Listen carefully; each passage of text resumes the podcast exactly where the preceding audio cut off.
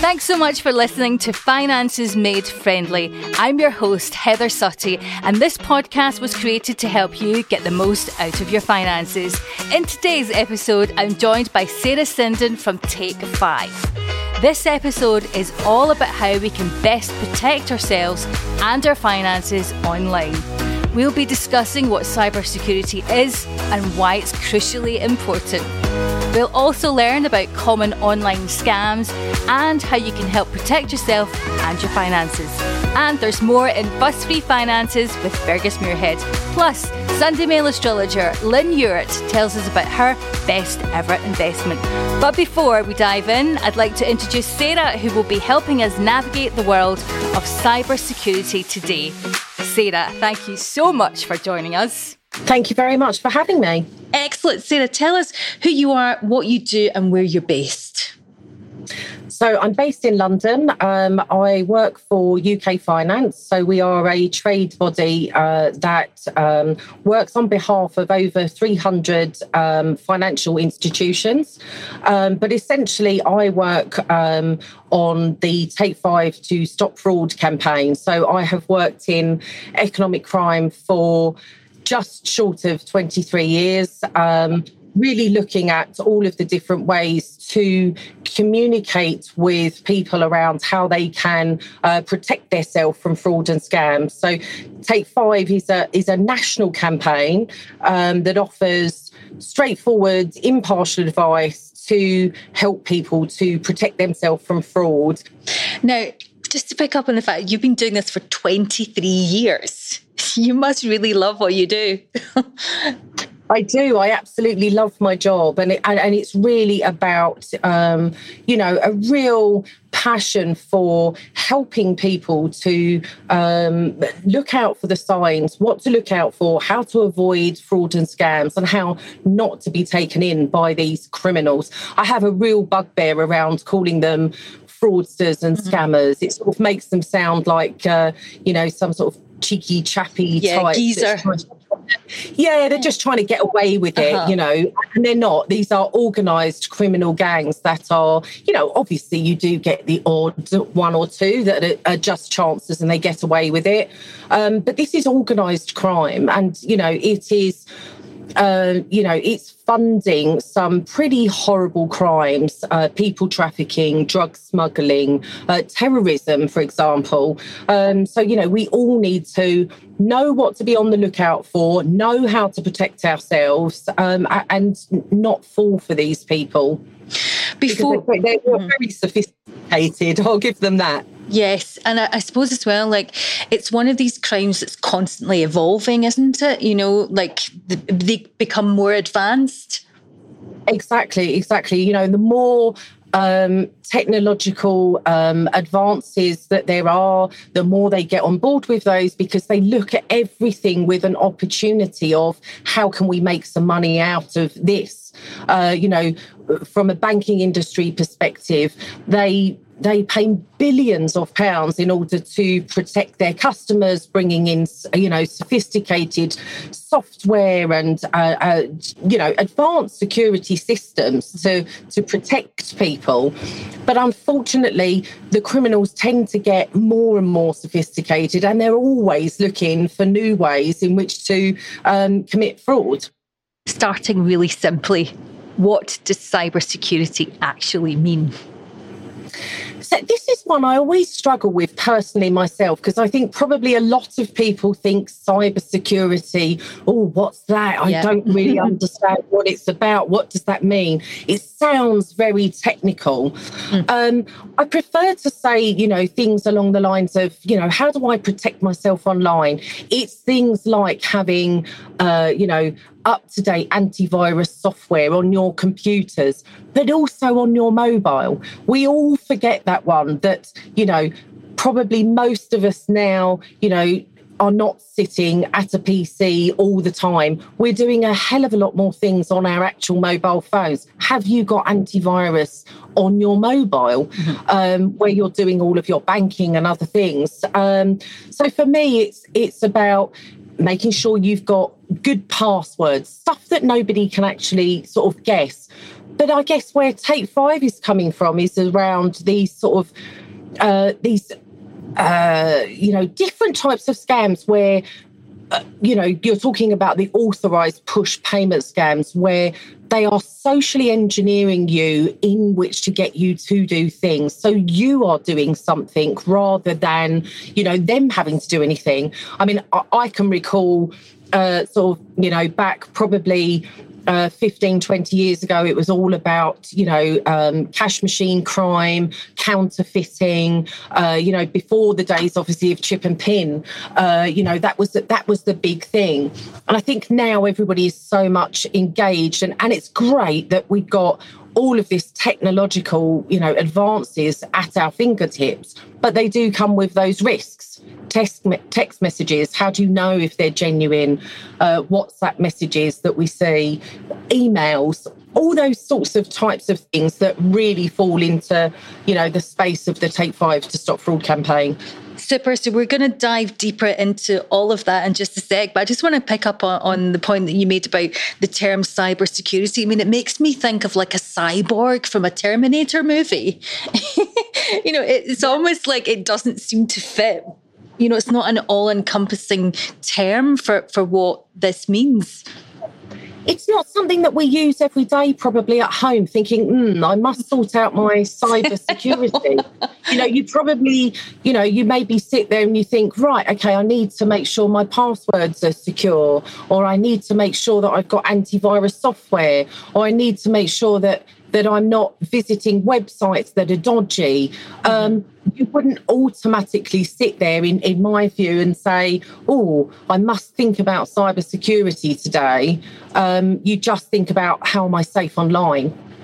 Absolutely. And before our chat this afternoon, I was reading on your website and found a quote that says in 2019, advanced security systems in the finance industry stopped 1.8 billion pounds worth of unauthorized fraud, but criminals still managed to steal 1.2 billion through fraud and scams that year. I mean, that's incredibly high criminals are continuing to get more and more sophisticated and they're always looking for new ways to commit fraud. So their, their methods on targeting victims directly. Yeah. So they get them to authorised um, payments to them. So they've become increasingly adept at um, sort of adapting their methods to suit changes in our lifestyles, in our consumer behaviour. Um, for example, we've seen a rise related to coronavirus and you know cost of living crisis that everyone is you know going through at the moment. So, unfortunately, um, you know these these criminals take advantage of people's doubts and fears. They pressure people into handing over personal details and passwords, which you know can then actually allow them to have access to their financial accounts or even to set up fake ones. So, mm-hmm. You know, this is why it's so extremely important for people to follow the advice of, of the Take Five to campaign and uh, to Take Five to Stop Fraud campaign and ensure that they stop challenge and protect when they get these sorts of approaches. Mm-hmm. So, in terms of technology, I mean, one of the things that really bugged me recently was I had to replace my mobile phone. As the technology advances and we have things like AI and there's digital innovation with Face ID, I mean, how does that impact the work of this of the of these criminals they just move on to the next thing. So, in terms of, you know, when something new gets brought in, they will already, you, you know, the, the lucky thing for criminals is they don't have to do what we have to do as businesses. They don't have to do business cases. They don't have to put together a budget submission. They don't have to work out, you know, a timeline and how they just give it a go. And if it works, then they sit there and they sort of rub their hands together in glee that it's actually worked. Mm-hmm. But they are looking, you know, all the time with things that the, the finance industry put in place, the criminals are always looking at, right, okay, what's the next way around that? Or what's the next scam to move on to? You know, if we can't do that one anymore, then obviously what can we do somewhere else? So they're never standing still. They're just constantly looking for things um, that they can that they can jump on. When we talk about, um, you know, tactics that you can use to prevent cybercrime, what would you say are the kind of top three that we as individuals could do in the first instance? I think I think some of it is around the amount of information that we share. Um, you know, we all do it, I guess, on certain occasions. But if you're on social media, um, be careful about the amount of information that you share with people. Um, telling people what you're doing and where you are and checking into things. It's all great but what you also need to remember that is you know if you don't have um, the right level of security sitting behind that then the fraudsters are also seeing this at the same time. You know they are going online and sort of googling and finding you know information about you and and, and about all sorts of people. They are doing their research i think so making sure you're careful about what you share. Um, I think the biggest one for me is around sort of clicking on links. Mm-hmm you know it's one of the things that you know um, we advise people as part of the campaign uh, you know clicking on random links and opening things um, just don't do it um, go to the website go to um, you know uh, the organization that have purportedly sent you that particular communication and check whether or not that communication is from them. If it's a web address and you know it's for a particular um, store or something else, actually go to their official website. But my biggest thing that I have to say with all of these is, you know, just stop. When when you get these messages, they are 100% um, designed to make you panic, designed to get you into um, a state which we sort of call sort of hot state, but most people would think of as just panic mode. Mm-hmm. Um, and you see something, you think, right, okay, I'm now going to do this. And the whole part of, you know, stop, challenge, protect for Take Five is about just stop, take that moment, go speak to a friend, speak to a family member, just calm down, get down to a cool level, um, and think rationally. And obviously, if you're unsure, you can contact the bank to check with them whether or not a communication is from them, or obviously log into accounts directly if it's your PayPal or if it's your eBay or your Amazon account or anything else that you might have had an email about or, or a contact about. Um, then obviously it's just making sure that you don't um, act hastily because that's what the criminal is trying to do. They are trying to rush and panic you into doing something that you later regret. Yeah. I think that's such great advice because I know myself. I even I've had text messages, and I think it's from D, um, DPD, or it's from the bank, or even you know banks that I don't even bank with, or you know I think the other one was a TV license email recently, and the only reason that I realised it was fraudulent was because there was a typo in the text. Um, so I think you're absolutely right. It's so important just to take a breath, take your time, and think right what am I going to, how am I going to respond to this? So, in terms of the types of um, fraud that criminals can commit, there's a few terms that I've heard, you know, just in sort of daily life, things like phishing, twishing, vishing, swishing, although swishing sounds like something you would do at a party when you swap clothes. but can you just talk us through what some of the, the most recognizable and easy to understand terms are when it comes to fraud? So, with all of these things, they're designed to get information out of you. So, they want to get hold of your money and/or your personal information, or both. Mm-hmm. Um, so when you think about things like phishing, which is um, email related, they are sending you an email hoping that you will click on a link. You will probably then go on to filling in some sort of form, mm-hmm. um, and that then gives them that information that they need. Uh, smishing obviously is around text message. It's all the ings, to be yeah. fair. They all get called something phishing, smishing. Vishing is voicemail, so that's over the phone. Mm-hmm. Um, twishing is obviously Twitter. There, there, are so many of them. Um, but I think actually don't worry about the terms yeah. and, and what all of these things are actually called. I think it's more a case of sitting there and thinking, right, I've got an email, I've got a text message, I've got a phone call, um, I'm looking on social media, or I'm using a search engine to look for something. It's just about doing your research, taking your time, and making sure that you don't rush and panic into doing something. Mm-hmm. Excellent advice. Thank you, Sarah. In terms of um, banking for businesses, is protecting your business, regardless of how small and independent it might be to however big it may be, um, you know, what steps can businesses take to protect their finances online? Absolutely the same.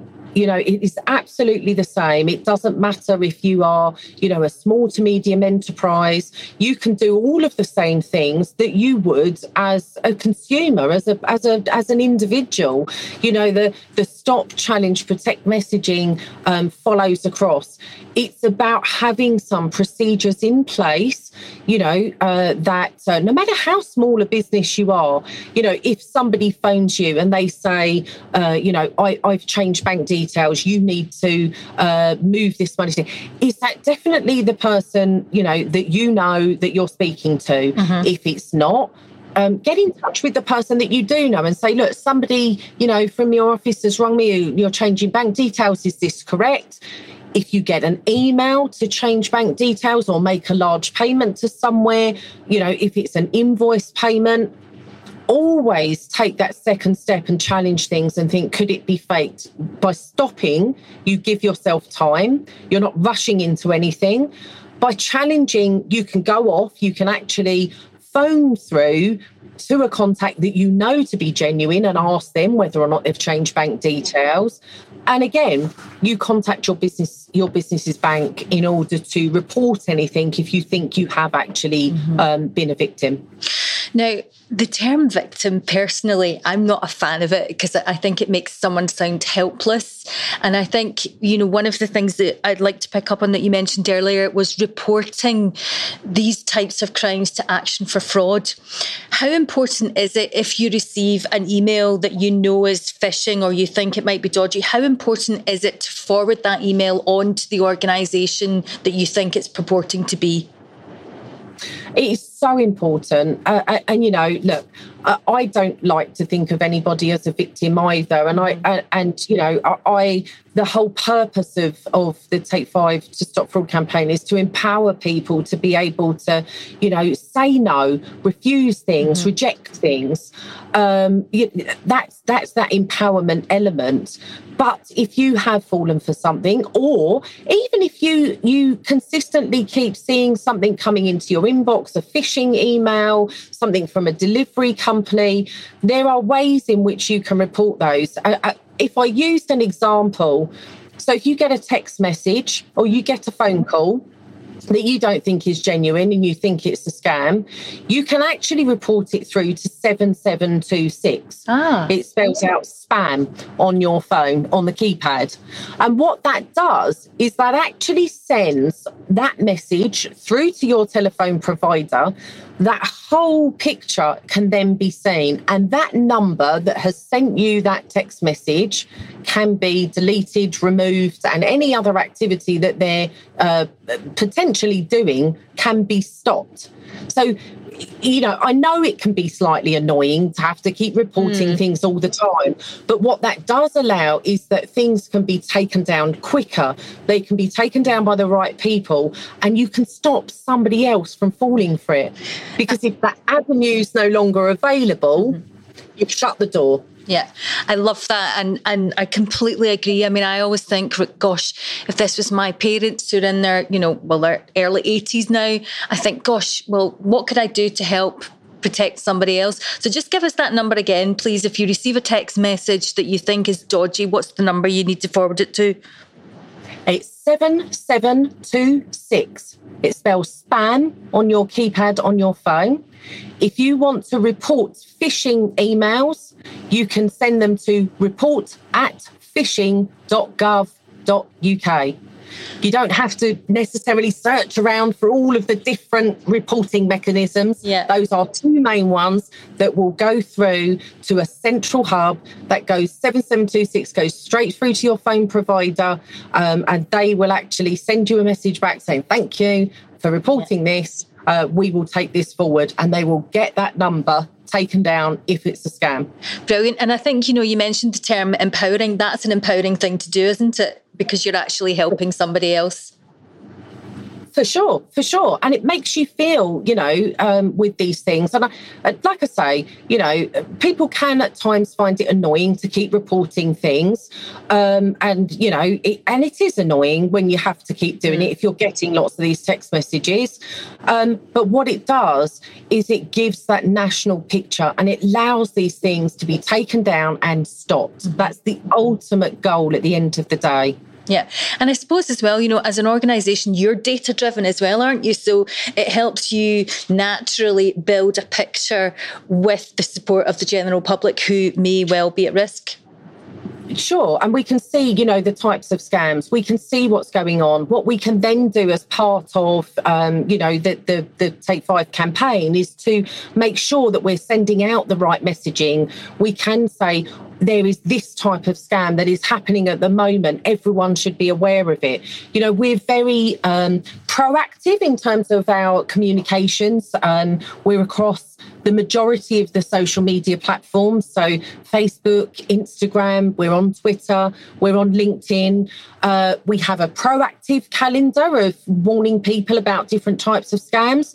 But when we see something that is having an uptick, um, say, for example, during COVID with the delivery scams, mm-hmm. uh, uh, you know, as soon as we started to see that, we could push messages out through our social media channels to our uh, followers, people that are following us through the financial industry to say to people, this is happening, be careful.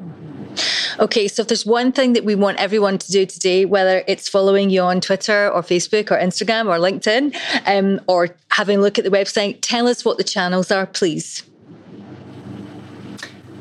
So, channels uh, for um, in terms of um, following us, um, we have Twitter, Instagram, Facebook, and LinkedIn. We post messages uh, every day. Uh, we have a daily calendar, so we we literally pull this to picture together. We watch all of the scams that are um, going on and ongoing. Um, you can also, as you've mentioned, go through to our website, which is www.take5-stopfraud.org.uk. What do you love most about your job? I think it's days when um, I guess through a random phone call, sometimes maybe from somebody um, that says, Oh, you know, my mum has had this, you know, my mum has had this message. She's put some money in a shoebox and she's gone to the post office and she sent it off. She's, you know, spoke to, and this is a, this is something that did actually happen. Um, she'd sent this money off. It was clearly going off in cash to a fraudster. Um, and we managed to get in touch with law enforcement. Um, they were able to go to um, the main sorting office, get hold of this shoebox parcel, um, and and actually get her money back and give it back to her. Um, you know, and and it's not a great thing because she was devastated mm. about what she'd done but knowing as well that you're stopping people and you're helping people to avoid um, falling for these things um, you know, and and not losing money and not having that stress of having having that go on. That's the the whole reason that that you know I, I live for my days at work. You know, getting out, communicating with people, talking to people, helping people to spot these things, um, and not falling for these for these criminal scams. Thank you so much for being such a brilliant and informative listen today. Um, I thoroughly enjoyed speaking to you. I could chat to you for hours.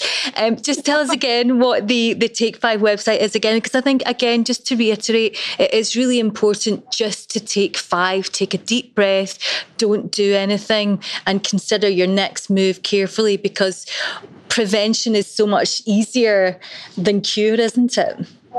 Absolutely. It's the whole reason, you know, that, that I get up every day. It's about coming into work and preventing people from falling for these scams. So the website address is www.take5-stopfraud.org.uk. Sarah from Take Five, thank you so much for joining us and for all you do. You were absolutely brilliant. Fergus, what's on your mind today? Hello, and welcome to another edition of Fuss Free Finances with me, Fergus Muirhead. As always, I'm asking, how well do you understand financial jargon? Since, according to recent research, almost half of us have had money issues due to misunderstanding commonly used terms. Today's term is consolidation, more specifically, debt consolidation. Debt consolidation is when you take out a single loan and use this money to pay off other debts. Grouping debts together can be a more efficient and organised way of staying on top of the money that you've been borrowing, and it could save you money on paying several interest rates at once. If you have multiple debt, it's highly likely that each amount you owe will be different and at varying interest rates. Equally, the repayment amounts and the rate at which it's been cleared will differ. So it can be a job in itself just to keep on top of how much you owe and when you need to pay it. The idea of a consolidation loan, which effectively is just a personal loan used to clear the debt, is therefore to move all of your debt to structured repayments and single interest rate. So not only do you only have one fixed repayment to worry about, but you know when it will be cleared. However, if the single loan is over a longer term than the debts you're currently paying off, this may cost you more in total interest payable. One of the easiest ways to consolidate debt can be, use, can be to use equity in your property. Remember equity from previous programme, since often mortgage interest rates are lower than personal loan rates, but the reality is that you're likely to end up with a longer term loan that might increase the total amount of interest that you'll have to pay. And also, it's easy sometimes to get onto a consolidation bandwagon and end up with a debt that never goes away, so think carefully before going down this road. A common misconception about debt consolidation is the idea that you're instantly debt free or that your debt is now manageable and dealt with. While it can be a step in the right direction, it still requires complete dedication to pay the loan on time, every time, and not be tempted to borrow again. Heather, back to you. And let's hear now from Lynne Ewart. Best investment ever? Oh, gosh, there's been lots. I bought some great cashmere jumpers from Oxfam talking about real material things, but best investment ever was our touring caravan a few years ago during lockdown, in between lockdowns, when I had long COVID and had to be very careful what I did and when I did it and needed to go see my dad in between lockdowns. Dad was in his 90s. And because of the caravan, we were able not just to go see dad, but to give him some lovely times out at a seaside caravan site near where he lived. And because we, we lost him last year, then that investment turned out to be the absolute best because dad loved it. And the photos I've got of his delight and happiness sitting out in the sun at Whitley Bay, wonderful. Follow and subscribe to the Finances Made Friendly podcast today to make sure you never miss an episode. Thanks for joining me, Heather Suttie, on this week's episode. Please note that the information discussed in this podcast is general in nature and shouldn't be construed as financial advice.